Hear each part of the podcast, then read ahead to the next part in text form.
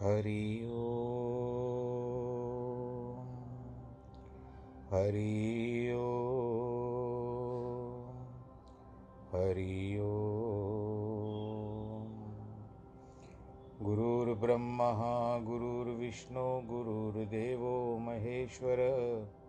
गुरुर्साक्षात् परब्रह्म तस्मै श्रीगुरवे नमः विघ्नेश्वराय वरदाय सुरप्रियाय लम्बोदराय सकलाय जगद्दिताय नागाननाय श्रुत्यज्ञविभूषिताय गौरीसुताय, गणनाथ नमो नमस्ते। जिस घर में हो आरती, चरण कमल चितलाय, तहाँ हरिवासा करे, ज्योत अनंत जगाए जहाँ भक्त कीर्तन करे, बहे प्रेम दरिया। तहाँ हरि श्रवण करे, सत्यलोक से आए। सब कुछ दीना अपने, भेंट करूँ क्या नाथ? नमस्कार की भेंट लो, जोड़ू मैं दोनों हाथ। जोड़ू मैं दोनों हाथ, जोड़ू मैं दोनों हाथ। शान्ताकारं भुजगशयनं पद्मनाभं सुरेशं, विश्वाधारं गगनसदृशं, मेघवर्णं शुभाङ्गं, लक्ष्मीकान्तं कमलनयनं, योगिवृद्धानगम्यं, वंदे विष्णुं भवभयहरं, सर्वलोकैकनाथं, मङ्गलं भगवान् विष्णु, मङ्गलं गरुडध्वज मङ्गलं पुण्डरीकाक्ष मङ्गलायस्तनोहरि सर्वमङ्गलमाङ्गल्ये शिवे सर्वार्थसाधिके, शरण्ये त्र्यम्बके गौरी। नारायणी नमोऽस्तु ते, नारायणी नमोऽस्तु ते। शान्ताकारं भुजगशयनं पद्मनाभं सुरेशम् विश्वाधारं गगनसदृशं मेघवर्णं शुभाङ्गं। लक्ष्मीकान्तं कमलनयनं योगिवृद्धानगम्यं वन्दे विष्णुं भवभयहरं सर्वलोकैकनाथं मङ्गलं भगवान् विष्णु मङ्गलं गरुडध्वज मङ्गलं पुण्डरीकाक्ष मङ्गलाय स्तनोहरि सर्वमङ्गलमाङ्गल्ये शिवे सर्वार्थसाधिके शरण्ये त्र्यम्बके गौरी, नारायणी नमोऽस्तु ते, नारायणी नमोऽस्तु ते, नारायणी नमोऽस्तु ते। कृष्णाय वासुदेवाय हरये परमात्मने, प्रणतक्लेशनाशाय गोविन्दाय नमो नमः। ॐ नमो भगवते वासुदेवाय। द्वाविमो पुरुषो लोके क्षरश्चाक्षर एव च क्षर सर्वाणी भूतानि कूटस्थो अक्षर उच्यते। संसार में दो शक्तियाँ हैं, एक नश्वर और दूसरी अविनाशी, एक अक्षर और दूसरा अक्षर। जो आप लिखते हो, एक बार लिख जाता है, वो तो पेंसिल की बात अलग होती है या कलम की बात अलग होती है, आप उसको मिटा सकते हो। परंतु एक बार अंकित हो जाता है तो फिर वो मिट नहीं सकता। संपूर्ण दृश्य प्रकृति नश्वर है, किंतु कारणमय माया अविनाशी है। प्रिय श्रोतागणों, पंद्रहवें अध्याय में हैं हम, और आप भगवान जी की वांगमयी वाणी श्रीमद् भगवत गीता सुन रहे हो, जिसके ऊपर संतों ने बहुत सारे शोध करके इस वाणी को, इसको बनाया है। भगवान बताते हैं कि माया दो प्रकार की है, एक माया है और दूसरी अविद्या। जीव की उपाधि अविद्या है, ईश्वर की उपाधि माया है। अविद्या में एक मूल अविद्या, जैसे ये जगत जगत को माया का रचा हुआ है, दूसरी और है तूल विद्या, जैसे अंधकार में भ्रम के कारण हम लोग कभी कभी रस्सी को सांप मान लेते हैं। चांदनी में सीप की चांदी, सीप को चांदी समझते हैं। यह मूल अविद्या तो रजो और रजू और सीप के पास देखने से दूर हो जाएगी। पुनः भ्रम उत्पन्न नहीं होगा। मूल अविद्या है। आत्मा को जगत समझना। यह अविद्या अज्ञान आवरण का विक्षेप का कारण है। ज्ञान के सिवा दूर नहीं हो सकती। यह वेदांत का सिद्धांत है। सिद्धांत है कि ब्रह्म ज्ञान के सिवा माया दूर न होगी। यह माया जगत का कारण रूप है। इस कारण इसे कूटस्थ कहा जाता है। कूट का अर्थ है मूल, जो हर वस्तु या हर पदार्थ का मूल कारण हो। कूट का दूसरा अर्थ होता है कपट, धोखा, अर्थात अपने भिन्न भिन्न कपट रूपों को प्रकट करे। सत्य को छिपा ले, मिथ्या या झूठ का प्रयोग करे अज्ञानी जनों को भ्रमित करे कभी कभी इसको कूटनीति या डिप्लोमेसी भी कहते हैं। ये परमात्मा की माया जो संपूर्ण जगत को भरमा रही है ब्रह्म ज्ञान के सिवा इस माया को दूर करने का और कोई उपाय नहीं है इस माया की दो अवस्थाएँ भी है। एक विक्षेप, अर्थात मन की चंचलता, और दूसरा आवरण, अर्थात अपने स्वरूप को न समझना और आत्मा को शरीर मानना।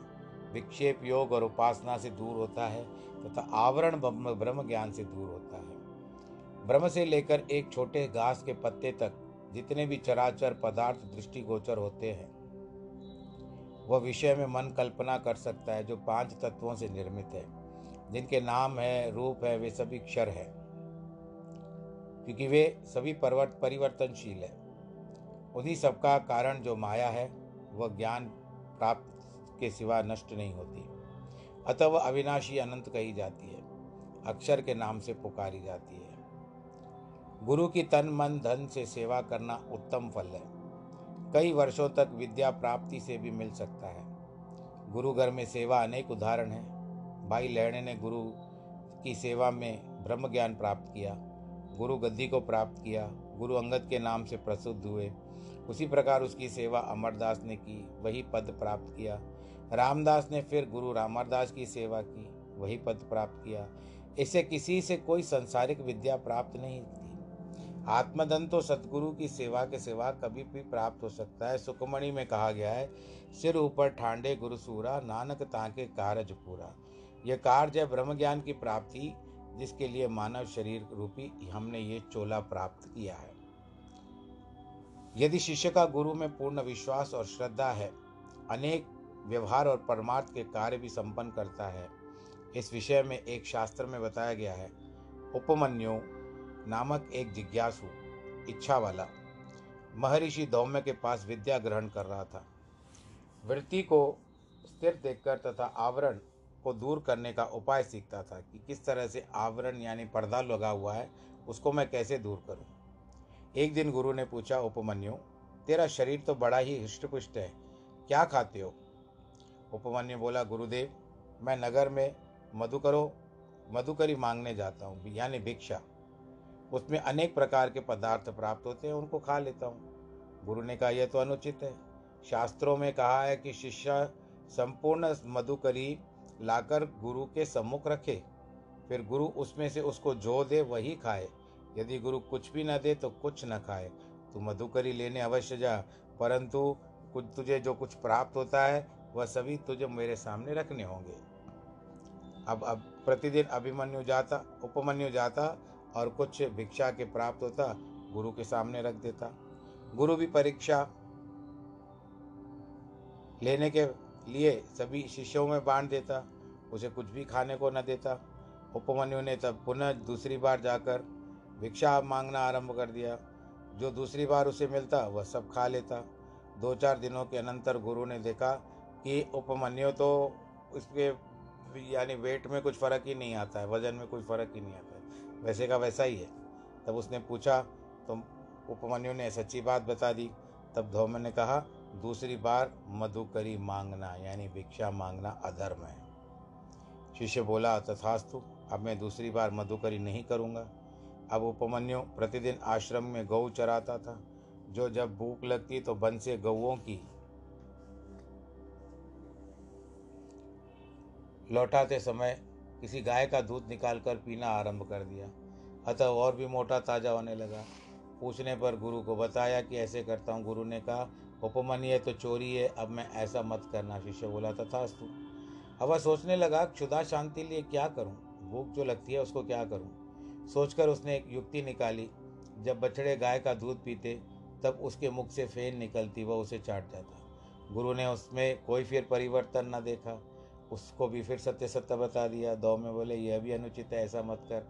शिष्य बोला, तथास्तु यह भी न पूछा कि कहाँ खाऊं, आजकल तो शिष्य इस बात को लेकर तूफ़ान मचा देते, मीडिया तक खड़ा कर देते, परंतु जिन्होंने कमाई की है, नाम का स्मरण किया है, उच्च पद की प्राप्त की है, अब बेचारा उपमन्यु, जठराग्नि को शांत करने के लिए वन वृक्षों में गिरे हुए सूखे पत्तों को खाकर पेट भरने लगा, और दिन प्रतिदिन दुर्बल होता गया, परंतु मुख से एक शब्द न निकाला, गुरु ने यह सब कर देखकर कुछ कहा ही नहीं, ऐसा करते करते कितने ही दिन बीत गए एक दिन भूल से गूलर के पत्ते खा गया, जिसके कारण माथे में गर्मी और विष चढ़ गया। नेत्र ज्योति भी क्षीण हो गई। गायें लौटा कर ला रहा था, रास्ता दिखाई नहीं पड़ा। रास्ते में कुएँ में गिर पड़ा। गायें तो सभी आश्रम में पहुँच गई, किंतु तो उपमन्यु नहीं पहुँचा। गुरु ने पूछताछ की, शिष्य के अन्वेषण के लिए निकला।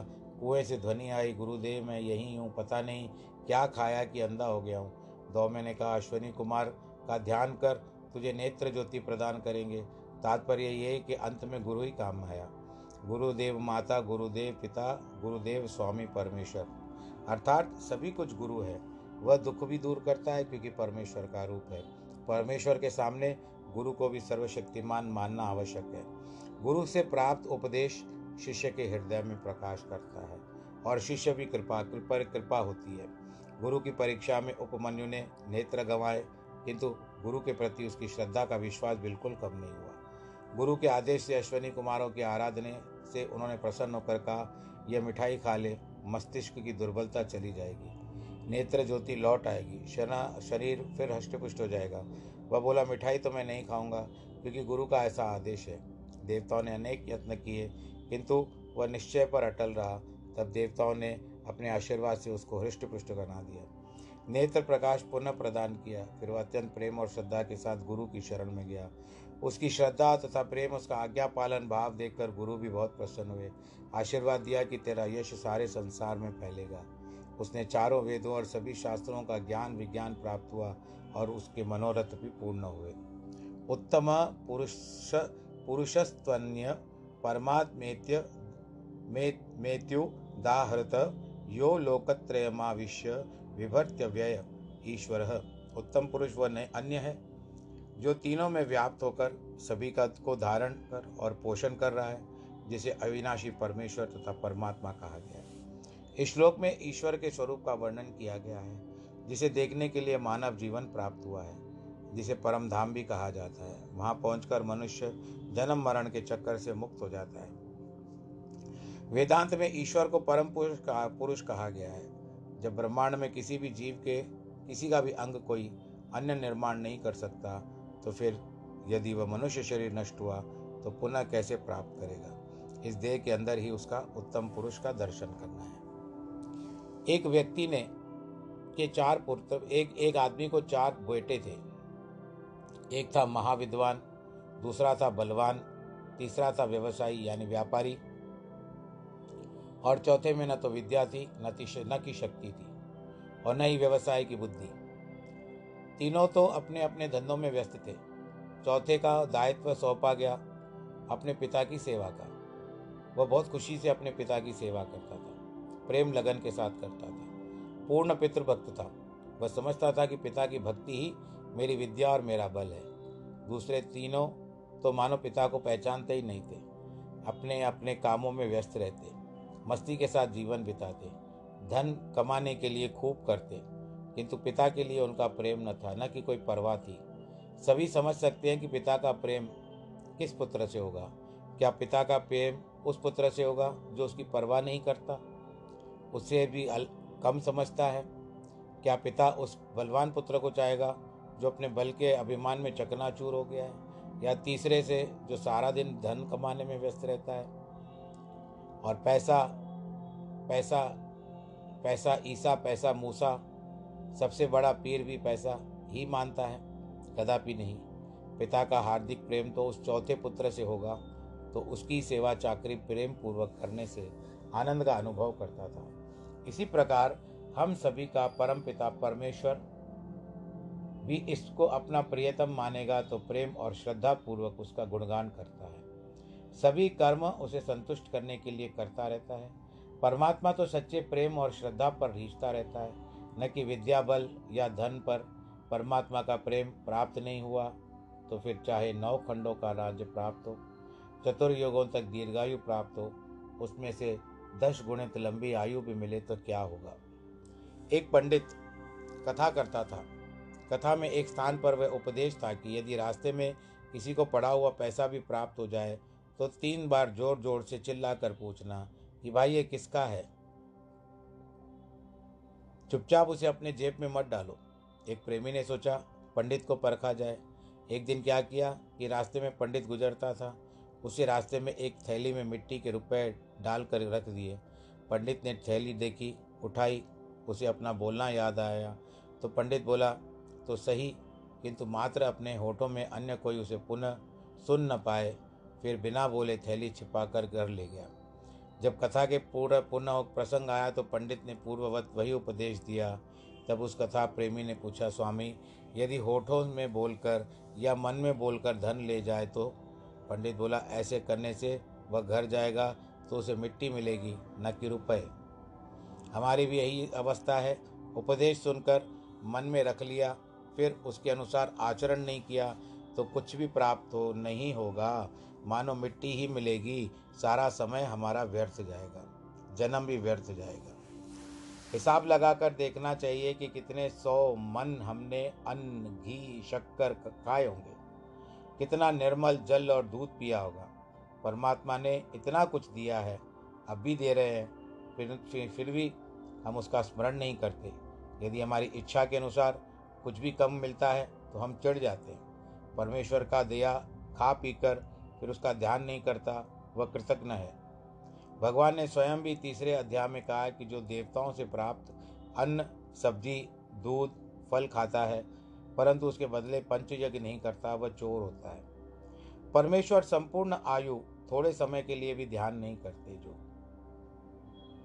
हमारा पालन पोषण करते हैं परमेश्वर, और हम उनका ध्यान नहीं करते। कभी हमारी आजीविका आजीविका नहीं छीनते। पर हम बाहरी पाप पाप करते हैं। बुद्धिमान चोर भी जिसका नमक खाता है, उसकी चोरी नहीं करता। उस दातार का यश सुनने के लिए हमारे पास कुछ समय नहीं है। सत्संग में जाकर उसका गुणानुवाद सुने, गाए, इससे हम लोग उनका कर्जा उतार सकते हैं। यस्मा तक्षर मती तो हम अक्षरादपि चोतम अतोस्मी लोके वेद च प्रथित पुरुषोत्तम। क्योंकि मैं नाशवन जगत में सर्वथा अतीत हूँ। अविनाशी माया में स्थित अविनाशी जीवात्मा से भी उत्तम हूँ। इसलिए श्लोक में और वेद में पुरुषोत्तम नाम से प्रसिद्ध हूँ। यो मामे वा म सम्मूढ़ो जानाति पुरुषोत्तमम न सर्व जाते न सर्व भावे न भारत। हे भारत, इस प्रकार तत्व में से जो ज्ञानी पुरुष मेरे को पुरुषोत्तम जानता है, वह सर्वज्ञ पुरुष सब प्रकार से निरंतर मुझ वासुदेव परमेश्वर को ही बचता है। इसके उपयोग दो श्लोका का मतलब है कि सभी प्राणी नाशवान है और माया अविनाशी है। किंतु ज्ञान से माया भी नष्ट हो जाती है। परमात्मा इन दोनों से श्रेष्ठ परम पुरुष या पुरुषोत्तम के नाम से संपूर्ण संसार और वेदों में प्रसिद्ध है। यही सच्चा ज्ञान है। ये जो जानता है, भगवान का कथन है कि वही सर्वज्ञ है। वही मेरा सच्चा भक्त है। महाराज दशरथ ने श्री राम में पुत्र की भावना रखी। उसी रूप में भगवान का स्मरण किया। श्री राम के तो प्रेम ही उनके, उन्होंने प्राण त्याग दिए। जब राम वन में गए, तब उन्होंने राम नाम लेते हुए प्राणों का त्याग दिया। यह भी भक्ति ही है। परमात्मा का स्मरण अनेक भावों से हो सकता है। मीरा भाई ने बचपन से ही श्री कृष्ण को अपना पति मानकर उनका स्मरण किया। तो वह उच्च पद को प्राप्त हुई। पांडवों ने श्री कृष्ण को सखा मानकर उनकी भक्ति, बड़े प्रेम और श्रद्धा के साथ की। इसलिए भगवान ने हर समय उनकी सहायता की और रक्षा की।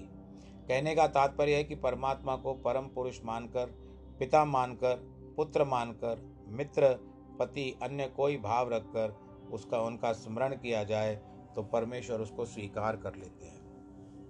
एक बकरी चराने वाले का प्रेम देखकर किसी एक प्रकार का सुंदर बालक का रूप धारण कर उसके पास आकर अपने बाल बाल दूध से धुलवाए। श्री राम तीर्थ में लिखा है कि जब जीव माँ के गर्भ में आता है, तब उसका ध्यान परमेश्वर में होता है।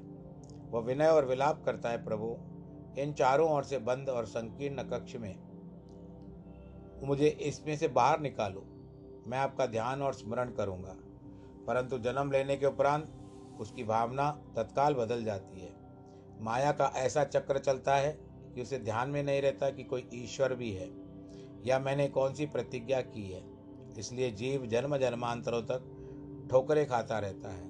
हमारा सारा प्रेम तो एक परमात्मा से ही होना चाहिए, किंतु हमने उसे सबसे अंतिम स्थान दिया है, उसे स्मरण करने के लिए समय नहीं निकाल पाते। भगवान से प्रेम तभी होगा जब हमें उनका भय होगा। वह कच सब कुछ देखता है, सब कुछ जानता है तथा हमारे अच्छे और बुरे कर्मों का फल भी अवश्य देता है। दूसरा भय होना चाहिए, अंत में संसार हमें त्यागना ही है। हम देख रहे हैं कि आज अमुक इस संसार से चल बसा। आँखों के सामने ही हो रहा है।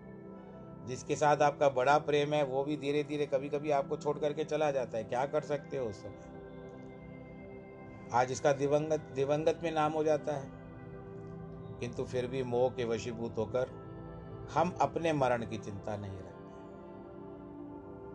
इस श्लोक में भगवान यही शिक्षा देते हैं कि एक परमात्मा को सभी कुछ जानते हुए उसी के भजन करने, उसी का ध्यान करने वाला ही सच्चा ज्ञानी, सयाना और भक्त है और वह उसी को प्राप्त होता है।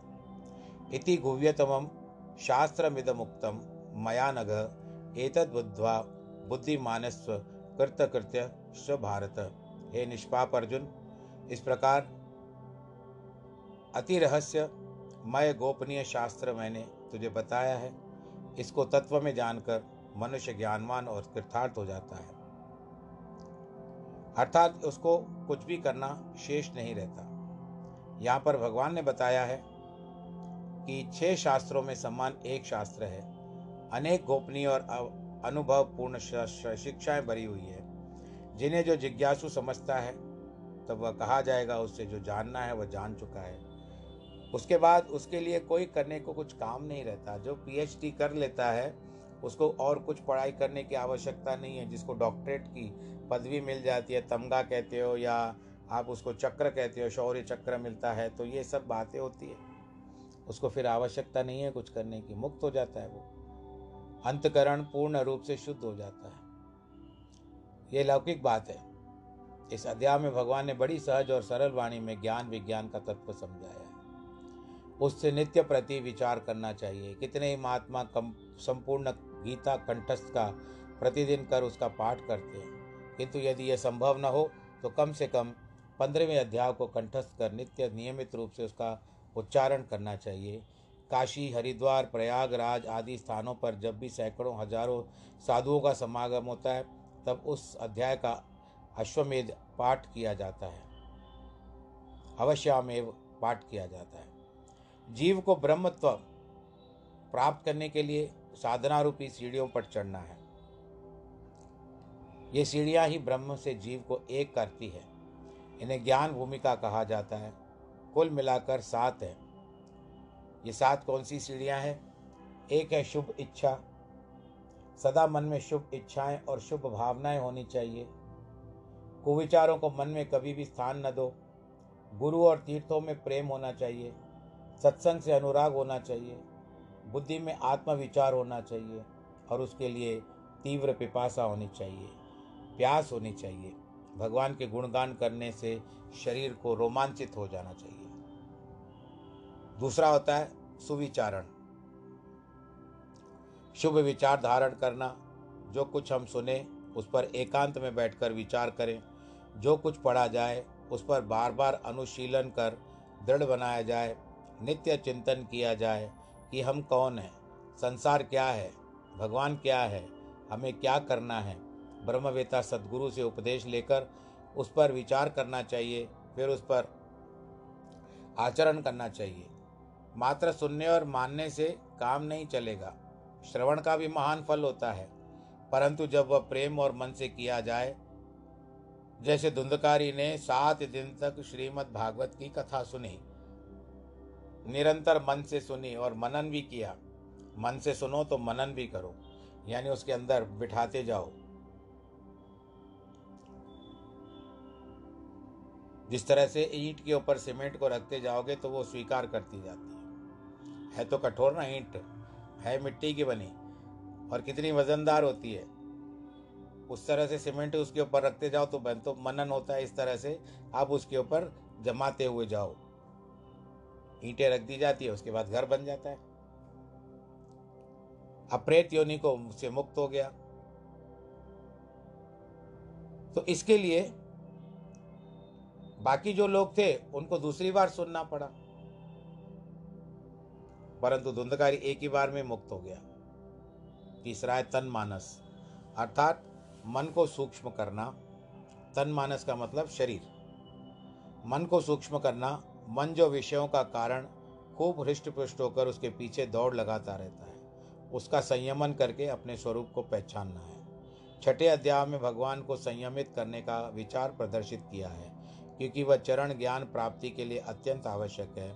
मन सूक्ष्म नहीं है तो पाया तो मोक्ष के द्वार को भी पार नहीं कर पाएगा। मोक्ष का द्वार अत्यंत संकीर्ण है। कबीर ने अपने एक पद में कहा है कि, कि सतगुरु का उपदेश सुनने और उसे उपार्जित करने से ही मन सूक्ष्म बनता है। और मन सूक्ष्म बनेगा। मुक्ति का द्वार चौकड़ा होता है चौड़ा हो जाएगा। इसलिए विषय भोगों का त्याग करना पड़ता है। मन को हटाएँ तो तन की भी तन की मान तन और मानस शरीर और मन दोनों संतुलित हो जाते हैं।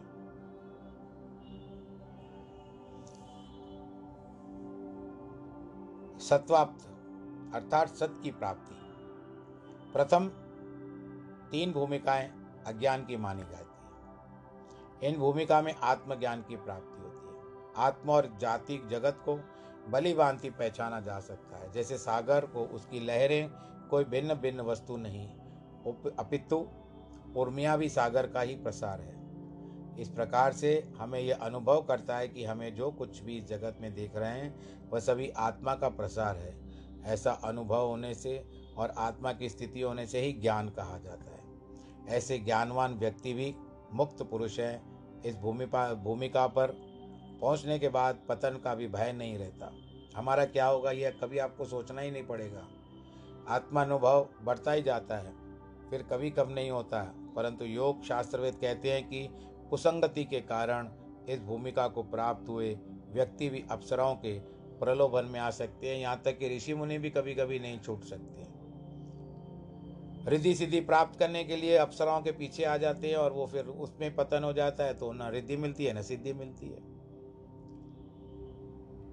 परंतु जब वृत्ति दशम द्वार पर पहुँचती है तो फिर उसको भय नहीं रहता। पांचवा होता है असंग। सख्त तन का, शरीर का अभिमान दूर करना। उस भूमिका को प्राप्त महात्मा शरीर को वस्त्रवत अनुभव करते हैं। उसमें कोई अभिमान नहीं रहता। तो अपने वास्तविक स्वरूप अर्थात आत्मा को जान लेता है। यह भूमिका अत्याधिक अभ्यास से प्राप्त होती है। इस अवस्था को प्राप्त पुरुष दो प्रकार के होते हैं। एक सात्विक और इस अवस्था को प्राप्त कर आचार व्यवहार का विचार नहीं, त्याग करते हैं। अन्य लोगों के कल्याण के लिए उपदेश भी करते रहते हैं। दूध को दूध और पानी को पानी समझते हैं, उसी प्रकार के व्यक्ति हैं। अवधूत, जिन्हें शरीर की शुद्ध बुद्धि नहीं रहती, वे न तो दूसरों को ज्ञान देते हैं, न किसी से बोलते हैं। ऐसे अवधूत महात्मा मात्र अपनी कल्पना करते हैं, दूसरों की नहीं। छठा पदार्थ है, पदार्थ अभावनी। जितने पदार्थ बुद्धि की परिधि में आ सकते हैं, अर्थात जितने पदार्थों का बुद्धि को ज्ञान हो सकता है, उन सभी का अभाव। इस भूमिका को प्राप्त पुरुष को वे पदार्थ या बातें समझकर वे नहीं आती, वह सभी को एक समान समझते हैं। सातवीं होती है तुरिया। ये इस भूमि में भाव और अभाव दोनों नहीं रहते। मैं और तू का कोई ज्ञान नहीं रहता। वह सभी को पूर्णतः परमात्मा समझता है, पूर्णात्मा समझता है वह पूर्ण अवस्था है, उसमें भी ऊपर तुरिया अवस्था अवस्था है, परंतु उसे प्राप्त करना अत्यंत कठिन है। इस अवस्था को प्राप्त होने से पूर्व ही शरीर की लीला समाप्त हो जाती है। अब तक शास्त्रों में केवल एक ही उदाहरण राजा जनक का आया है कि जो इस तुरिया अवस्था भूमिका को प्राप्त हो सके हैं। तो इस तरह से आज अध्याय में भगवान ने अर्जुन को अत्यंत गोपनीय ज्ञान दिया है, ज्ञान का महात्म्य बताया है। और इस प्रकार श्री भगवान द्वारा कहे गए उपनिषद में ब्रह्म विद्या के अंतर्गत कर्म योग शास्त्र संबंधी कृष्ण अर्जुन के संवाद में पुरुषोत्तम नामक पंद्रहवा अध्याय समाप्त हो गया। बोलो कृष्ण कन्हैया लाल की जय? बस तो आज अपना ध्यान रखिए अप, अपने कर्मों पर विचार करिए जो गीता में सुनते हो आप उसका मनन करिए। उसके अनुसार चलिए अनुसरण करिए वाणी को अपने सरल बनाइए, कर्कश वाणी मत बनाइए। मेल जो होता है मेल मेल जोल अच्छा बढ़ाइए, सबके साथ प्रेम करिए। और क्योंकि मैं मैं करना छोड़ दीजिए। जहाँ मैं है, वहाँ हरि नहीं, जहाँ हरि है वहाँ वह वहाँ मैं नहीं। प्रेम गली अति सांकरी, जिसमें समाये दो नहीं। प्रेम की गली जो होती है ना, भगवान को पाने के लिए, वहाँ पर अगर आपके अंदर मैं है ना तो हरि नहीं आएँगे। एक ही आएगा। या तो मैं आएगा या हरि आएगा। तो आपको जिसको प्राप्त करना है, उसको प्राप्त कर सकते हो, परंतु फिर भी ध्यान जाएगा कि ठीक है, मैं को छोड़ करके, क्योंकि बकरा तो मैं मैं करता हुआ मर जाता है, उसका अंत नहीं होता है। तो कम से कम हरि तो अंत समय में साथ आएँगे। तो इस प्रकार से आज गीता का यहाँ पर पंद्रहवा अध्याय समाप्त होता है। आज समय भी बहुत ज़्यादा पड़ा हुआ है, लेकिन अध्याय समाप्त हो गया है। बाकी जो भी होगा सोलवा अध्याय कल से आरंभ करेंगे। आज आप सब लोग अपने दिन को अच्छी तरह से मनाएँ। जिनके वैवाहिक वर्षगांठ है या जिनके जन्मदिन है, उनको बहुत बहुत बधाई। ईश्वर उनको तरक्की दे, दीर्घायु दे हृष्ट पुष्ट रखे और क्या कहते हैं, समृद्धि युक्त रखे। धन संपदा भी आवश्यक है, परंतु इसको सदुपयोग, इसका सदुपयोग करिए, दुरुपयोग ना करें। और उसके पश्चात जो कोरोना का माहौल चल रहा है उसका भी ध्यान रखें, अपने आप को सुरक्षित रखें, सैनिटाइज़र का प्रयोग करें। नित्य प्रति जो बातें होती है वही कह रहा हूँ। बस इसके साथ मैं आज कहता हूँ। सर्वे भवन्तु सुखिनः सर्वे सन्तु निरामया, सर्वे भद्राणि पश्यन्तु माँ कश्चित दुख भाग भवेत्। नमो नारायण नमो नारायण नमो नारायण।